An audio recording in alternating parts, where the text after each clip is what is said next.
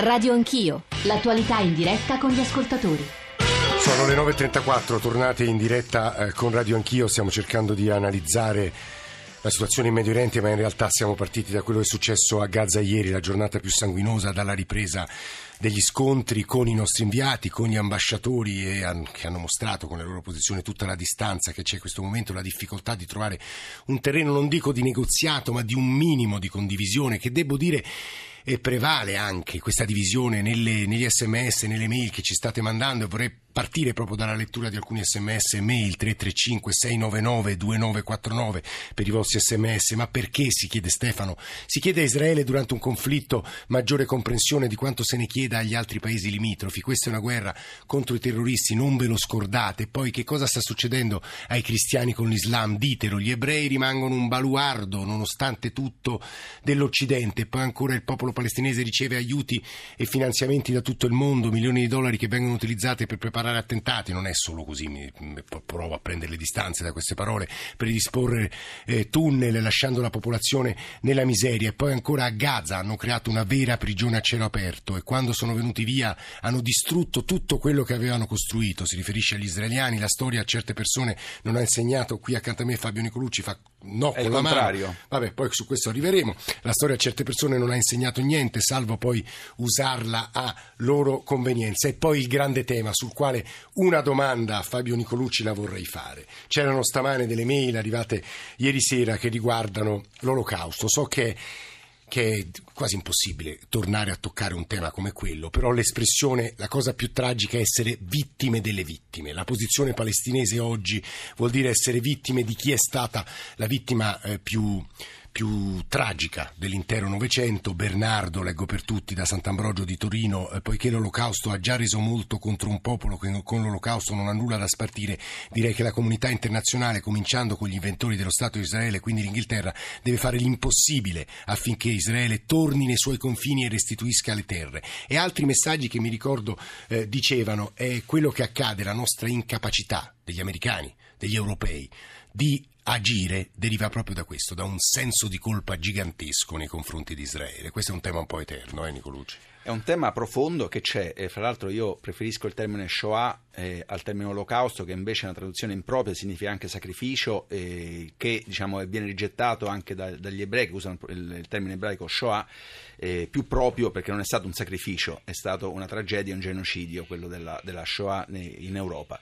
Ma detto questo, è un tema profondo e spiega anche la complessità della situazione. Quando l'ambasciatore eh, eh, palestinese eh, poco prima ha richiamato, parlando di questo conflitto, Sabre Shatila, nel 1982, che è tutto un altro contesto, dà il segno, è un segnale linguistico, una spia linguistica, dà il segno di quanto sia difficile la narrativa su queste cose ed è tutto presente, tutto insieme contemporaneamente. Quindi esiste anche questo tema, ma questo tema mi permetta di rovesciarlo. Esiste il, il, dramma, ma questo è un tema anche eh, israeliano. Ricordo un famosissimo, eh, l'ho, scritto, l'ho, citato nel mio libro, un famosissimo articolo eh, durante la guerra in Libano, per l'appunto, a, a proposito di Sabra Shatila, quando Begin intervenne in Libano e quella fu una guerra per scelta, non come questa per necessità, quindi molto eh. diversa, che sollevò anche l'opposizione della sinistra israeliana, ci fu un articolo che disse ehm, eh, Hitler è morto, Mr. Begin, per dire non è più necessario difendersi eh, esistenzialmente in questo modo. Eh, quindi questo tema esiste nella storia israeliana, ma lo rovescio anche, eh, siccome questa cosa non si fa mai, allora lo rovescio anche per dire si può capire le ragioni di profonda insicurezza, anche se è un paradosso perché Israele è uno Stato molto sicuro, è, sì. è un esercito molto forte, molto, eh. è capace di difendersi. Il senso di profonda insicurezza che permea la società, la società, israeliana, composta anche da famiglie e di sopravvissuti che hanno vissuto quello che hanno vissuto da un'Europa matrigna che li ha abbandonati una volta e potrebbe e temono eh, riabbandonarli ancora un'altra volta? Eh, questo è la voce di Fabio Nicolucci che state ascoltando, autore di Sinistra Israele, la frontiera morale dell'Occidente, che tocca anche questi temi, come avrete capito. È collegato con noi il Presidente della Commissione Affari Esteri al Senato, reduce tra l'altro da un viaggio a New York dove ha incontrato Ban Ki-moon, cioè il segretario generale dell'ONU. Pier Ferdinando Casini, buongiorno, benvenuto. Sono appena sì. arrivato, per cui non ho le ultime informazioni. Sì, che sono, che sono tremende, noi l'abbiamo detto all'inizio, stamani altri dieci palestinesi eh, in realtà erano membri di Hamas uccisi perché avevano sconfinato, erano entrati in territorio israeliano, poi il massacro di ieri. C'è però, eh, Presidente Casini, una domanda di Maurizio da Olbia che riguarda il ruolo dell'Italia in questo momento. Maurizio, buongiorno complimenti per la trasmissione. Prego Maurizio. Eh, io credo che la presenza di Nicolucci e finalmente di un politico che in questo momento ha preso parte alla trasmissione eh, siano l'emblema della situazione dell'Italia a livello internazionale, dove il nostro Premier Renzi si reca in Angola e parla di un punto di PIL in tre anni quando nel mondo succedono genocidi, tragedie, a prescindere da quali possono essere le posizioni dei palestinesi e degli israeliani, o viceversa so che è fuori tema, non è in trasmissione la giornata di oggi, di quello che è accaduto in Ucraina. Abbiamo diritto ad avere una classe dirigente che sia eh, sicuramente più credibile a livello internazionale e che ci eviti le magre figure che stiamo facendo. Maurizio, lei è stato molto chiaro. Presidente Casini, che fa l'Italia?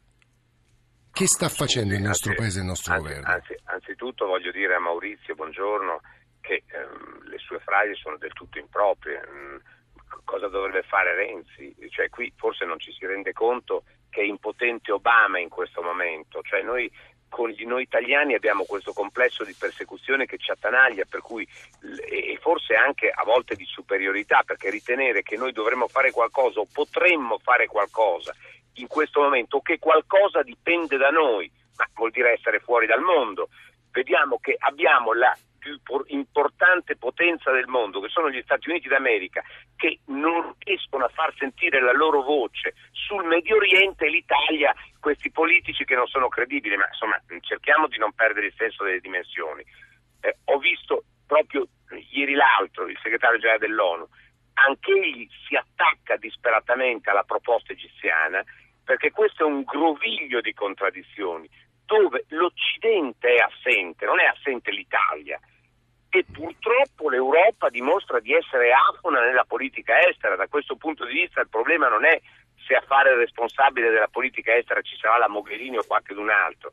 Che cosa dovrà fare questo rappresentante della politica estera? Perché nessuno Stato europeo rinuncia alla sovranità della sua politica estera. E il risultato è che quello che sta esplodendo nel Mediterraneo non è per nulla in qualche modo eh, determinato dalla politica estera europea, perché non c'è la politica estera europea. Il problema magari fosse Renzi, qui il problema è un po' più complicato. Senta Presidente, ieri, ieri a John Kerry, l'avrà letto tra, tra, le agenzie, è sfuggito un fuori onda in cui diceva in sostanza altro che operazione di precisione quella israeliana, è pazzesco quello che sta accadendo a Gaza nelle ultime ore, dobbiamo andare subito, forse Stati Uniti, forse Occidente lei dice, forse Europa potrebbero ecco, fare un po' di pressione in più su Israele a suo avviso, sarebbe giusto farlo o no?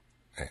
Sarebbe stato giusto averlo fatto perché Kerry ha fatto la spola in Medio Oriente ed una delle questioni che il Presidente degli Stati Uniti aveva posto al centro della sua azione quando è stato rieletto era il tema del rapporto tra palestinesi e israeliani. E la logica è quella che noi tutti conosciamo, due stati e due popoli, cioè la possibilità di avere finalmente lo Stato palestinese e la possibilità di farlo coesistere pacificamente con Israele. Non hanno ottenuto niente, è stato un segno di impotenza, sia perché sappiamo tutti che le lobby israeliane nella politica americana contano moltissimo, a volte contano di più della determinazione dei, di quei governi, e nello stesso tempo perché le contraddizioni palestinesi sono enormi.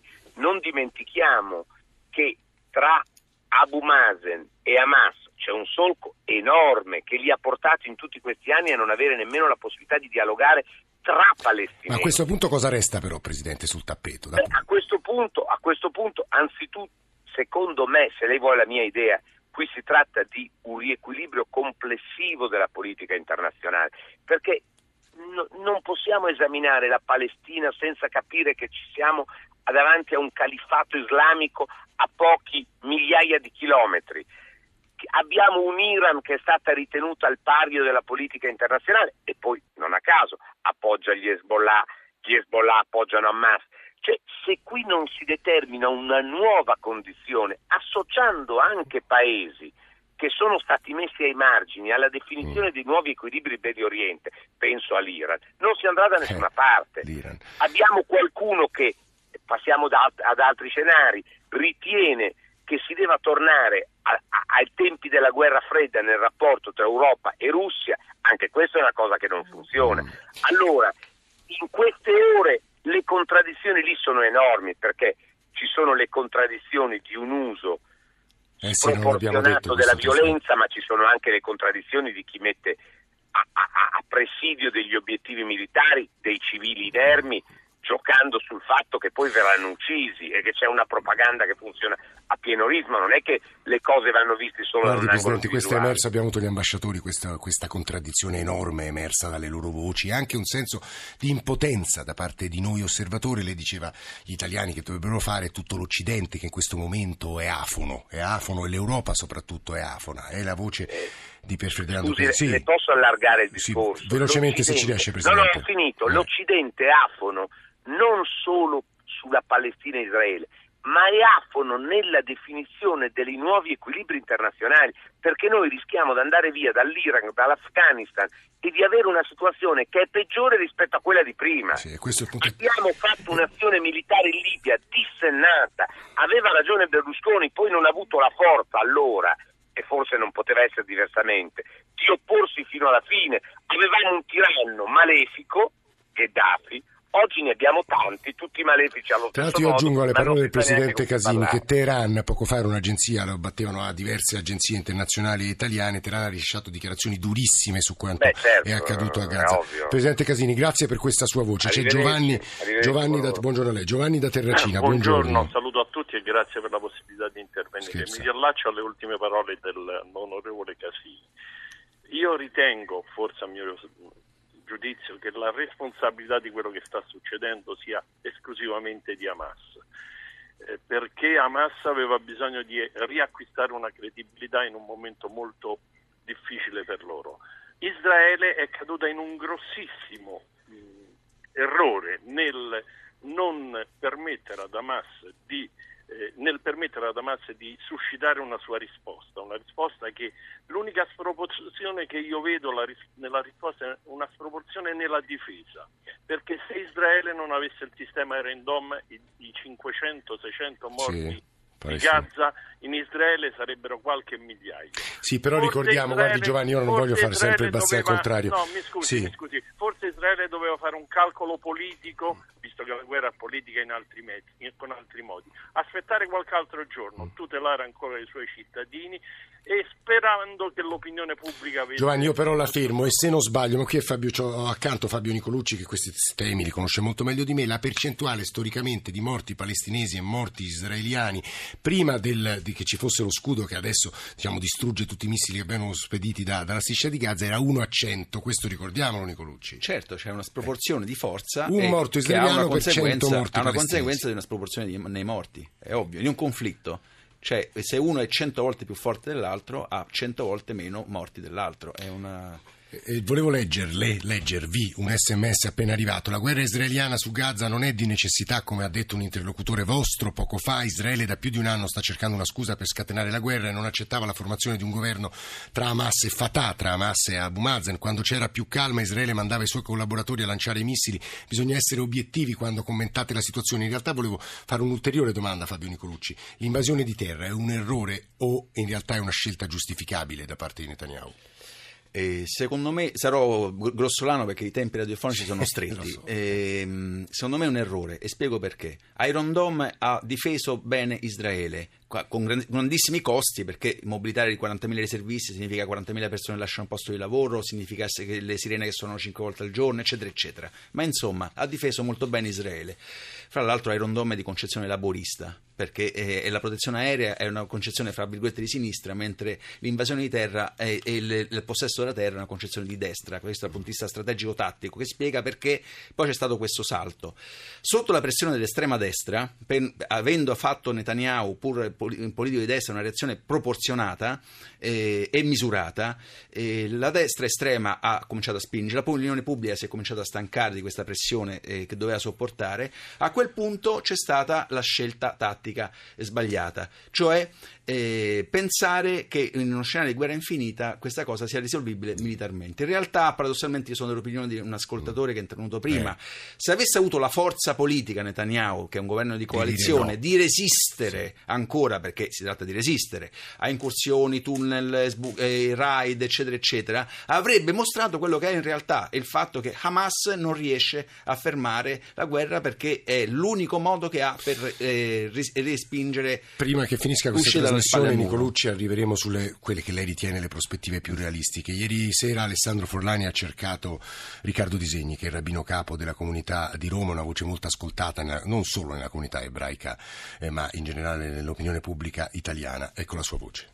Il mondo ebraico italiano eh, come si rapporta a questa crisi? Come ad un'altra qualsiasi crisi, quella ucraina, quella siriana, o si sente in qualche modo parte in causa? in qualche modo c'è una vicinanza storica, culturale, familiare, politica che ci fa sentire questa crisi molto più vicina, anche se quello che succede in altri luoghi non ci lascia certamente indifferenti.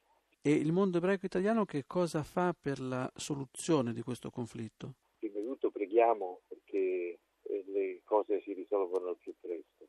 Chiediamo anche che ci sia dal punto di vista dell'informazione una correttezza che spesso vediamo in qualche modo non esistere, perché quello che sta succedendo per esempio in Siria è un massacro su scala tragicamente industriale e se ne sa pochissimo. Quando ci sono degli scontri in Medio Oriente si nota un aumento dell'antisemitismo nel resto del mondo? Ecco, io vorrei spiegare che c'è attualmente una violenza verbale e questa violenza verbale va per livelli, si può dire da una parte che il, che il governo di Israele è assassino oppure che gli israeliani sono assassini e poi si può dire che gli ebrei sono assassini e in parallelo Hamas assassino, palestinesi assassini e musulmani assassini oppure si può protestare di fronte a un'ambasciata, a una rappresentanza politico-diplomatica, oppure si può andare a protestare di fronte a un luogo di culto che può essere una sinagoga ed una moschea.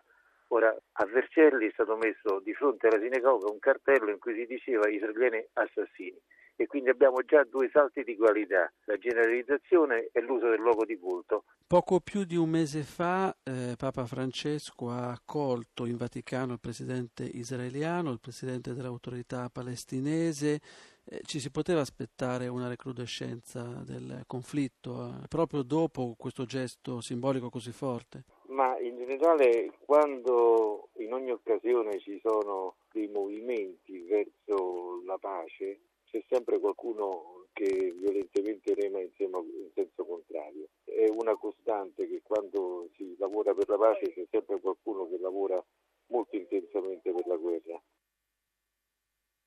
Sono le 9.51, era la voce del rabbino eh, capo della comunità di Roma Riccardo Disegni. Due domande per Fabio Nicolucci che è qui accanto a me negli studi di Saxa Rubra. L'argomento del rabbino Disegni è un po' scivoloso, Nicolucci. Lui dice perché non c'è altrettanta attenzione per i morti siriani, per i morti bambini, le donne che vengono uccisi nella guerra civile siriana e ogni volta che noi israeliani uccidiamo donne e bambini invece la concentrazione mediatica è così alta. Argomento a mio avviso scivoloso e questo è il primo punto. Il secondo, cioè, lo rubo agli ascoltatori che criticano alcuni suoi interventi, questa è una piazza libera, quindi Nicolucci si prepari, e dicono il eh, Nicolucci dimentica troppe cose, ad esempio l'appoggio del governo di Tel Aviv ai coloni che espropriano la terra ai palestinesi, così come aveva appena letto un tweet poco fa, abbiamo capito che il vostro esperto è poco, par- è poco imparziale, dimentica le colpe di Israele verso la popolazione palestinese. Nicolucci, due punti, l'argomento scivoloso e...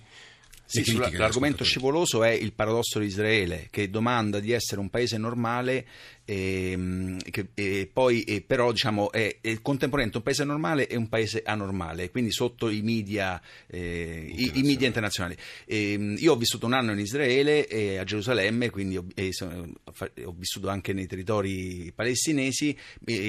guardate che in Israele eh, è uno dei posti, Israele e Palestina è uno dei posti ci sono più alta eh, densità di corrispondenti di media esteri al mondo, ci sono 150 credo giornalisti sì. accreditati, è una delle zone più alte parte. Quindi c'è un'attenzione eh, mondiale su Israele per ragioni storiche, perché il Medio Oriente è una ragione strategica per la nascita di Israele, perché c'è stata la Shoah, perché eh, è un, un, pezzo anche di Occidente, per tantissime ragioni. È un, un, posto dove la visibilità è altissima ed è un motivo anche per cui funziona la, la propaganda a cui qualcuno ha accennato, cioè una foto di un bambino eh, morto Qualche volta è capitato anche che fosse un conflitto siriano, perché non molti leggono l'arabo, eh, messa sui social network come un morto a Gaza, non è che non muoiano bambini a Gaza, eh. per carità di Dio, eh, sto dicendo che però la propaganda sui social network eh, si avvantaggia anche di questa visibilità. Insomma, siamo in una situazione anormale in cui disperatamente è impossibile diventare normali. La domanda sulla colonizzazione gliela farò tra pochissimo, perché abbiamo scoperto che ieri in una delle navi che stanno arrivando in questi giorni, tante dal Nord Africa, partono dalla Libia, partono eh, da eh, vari porti, eh, c'erano anche dei palestinesi. È la nave che è arrivata al porto di eh, Salerno e Nicola Ramadori ha intervistato uno di coloro che l'ha assistito, un cooperante che ha assistito, è il presidente di Humanitas, si chiama Roberto Schiavone e che ha, che ha trovato i primi palestinesi arrivati qui in Italia. Eccoci. Al molo 10 del porto commerciale di Salerno sbarcano in 2000 eritrei, somali, siriani, egiziani e marocchini, ma questa volta ci sono anche 200 palestinesi in fuga dal conflitto, uomini, donne e bambini, come ci racconta Roberto Schiavone, il presidente del Corpo internazionale di pubblica assistenza Humanitas. Mi ha colpito immediatamente durante lo sbarco vedere un signore biondo con un bambino biondo con i capelli lunghi molto bello occhi azzurri. Ho detto ma che c'entra in mezzo a tutti questi neri africani, diciamo, questo bambino e questo signore? E mi sono avvicinato alla persona e lui facendosi capire in inglese mi ha spiegato che lui era un palestinese e che c'era tutto questo gruppo dietro di lui, tutti palestinesi, che erano scappati dalla guerra, dalle problematiche che ormai lì non riescono più a vivere bene, in quanto stanno sempre ogni giorno a doversi riparare eh, sia dagli stessi problemi palestinesi che eh, dall'altra parte da parte degli israeliani. L'unica speranza è raggiungere dei parenti che lui mi diceva che stavano in Norvegia per cercare di rifarsi la vita per far crescere questo bambino più degnamente possibile. Italia dunque, terra di transito anche per questi palestinesi, ora in cerca di un rifugio che non sia più soltanto precario, in cerca di una salvezza da garantire e promettere, soprattutto ai loro figli e a tutti i bambini. Ce n'erano tanti, di tutte le età, eh, c'erano delle mamme con due o tre bambini a seguito che giustamente ho cercato di capire ma cosa si prova a partire con una busta con quelle poche cose e imbarcarsi su un barcone che non si sa se arriverà o non arriverà dall'altra parte con questi bambini piccoli. Mi ha spiegato eh, la signora sempre in inglese, dice è, è meglio scappare, tentare di rifarsi la vita che rimanere lì e non sapere morire, che uno può morire da un momento all'altro. Daniele da Verona, se ci riesce in 40 secondi, buongiorno. Sì, buongiorno. Eh, allora, cerco di fare prestissimo. Eh, do l'indirizzo di un sito www.masksoff.org, sì. cioè vuol dire praticamente giù le maschere. Ci si può collegare al sito di un'associazione israeliana, ma fatta da arabi, eh, ebrei insieme, un'associazione culturale fondata da una signora di Roma che si chiama Angelica Edna Kalolivne, sì. credo che alcuni ascoltatori la conoscono, scriveva su Repubblica i diari di guerra quando ci fu l'ultima guerra alcuni anni fa tra sì. Israele e Hezbollah e niente, è un'associazione culturale, forse sembra una cosa da poco, ma io personalmente credo che sia evidente che o si riparte da un tentativo di dialogo mm. e lì lo fanno, lo riescono a fare, o, non c'è o se no non se ne verrà mai fuori. Lei ha fatto benissimo a dirlo. Ecco, invito a tutti ad andare a vedere semplicemente e possibilmente sostenere questa sì. persona. Daniele ha fatto bene a dircelo, noi abbiamo un minuto e mezzo, è tragico in un minuto e mezzo rispondere alla domanda che fare. Fabio Nicolucci ci provi. Sì, eh, la, eh, tutto sta nell'analisi. Allora, se l'analisi che, faccio, eh, che propongo è questa, in Medio Oriente il problema dei problemi è la debolezza dello Stato. Questo anche perché i neoconservatori hanno affermato eh, che il problema delle relazioni internazionali fossero gli Stati canaglia. Non sono gli Stati canaglia, sono gli Stati falliti. Eh, c'è una fragilità eh, in un contesto di disgregazione, abbiamo parlato di quello eh, di Hamas, parliamo anche di quello regionale allora bisogna ricominciare a, fare, eh, a opporsi nel, nel, nel, nella direzione opposta, cioè lavorare per la compattazione. Il governo di unità nazionale, e in questo senso, è un, un, un aiuto, non è un eh, problema di unità nazionale. Hamas è un'organizzazione terroristica e anche popolare, ma non è che isolandola e mettendola con le spalle al muro si hanno... E lo stesso vale per l'Iran, come insegna Obama. Parlare con i nemici diciamo così. Per ingaggiarli politicamente, sono più Nicolucci. costretti e meno liberi. Grazie davvero Fabio Nicolucci per essere venuti qui negli studi di Sacro per averci aiutato a definire alcuni elementi che davvero ci mettono in difficoltà nella nostra capacità di analisi. Nicola Ramadori, Alba Arcuri, Alessandro Forlani, Giorgio Zanchini vi ringraziano per l'ascolto assieme a Valentina Galli, Cristiana Fetati, Giovanni Benedetti, a Cristian Manfredi in regia, Nicola Pambuffetti, Fabrizio Rocchi, stamane in console. Gli ascoltatori ci chiedono parlate di economia, delle nostre condizioni economiche, ovviamente lo faremo, altri ascoltatori ci dicono avevate promesso un'inchiesta sulla Terra dei Fuochi, faremo anche quella, mercoledì probabilmente saremo a trasmettere da lì, quindi cercheremo di rispondere alle vostre domande. GR1 delle 10 a domani.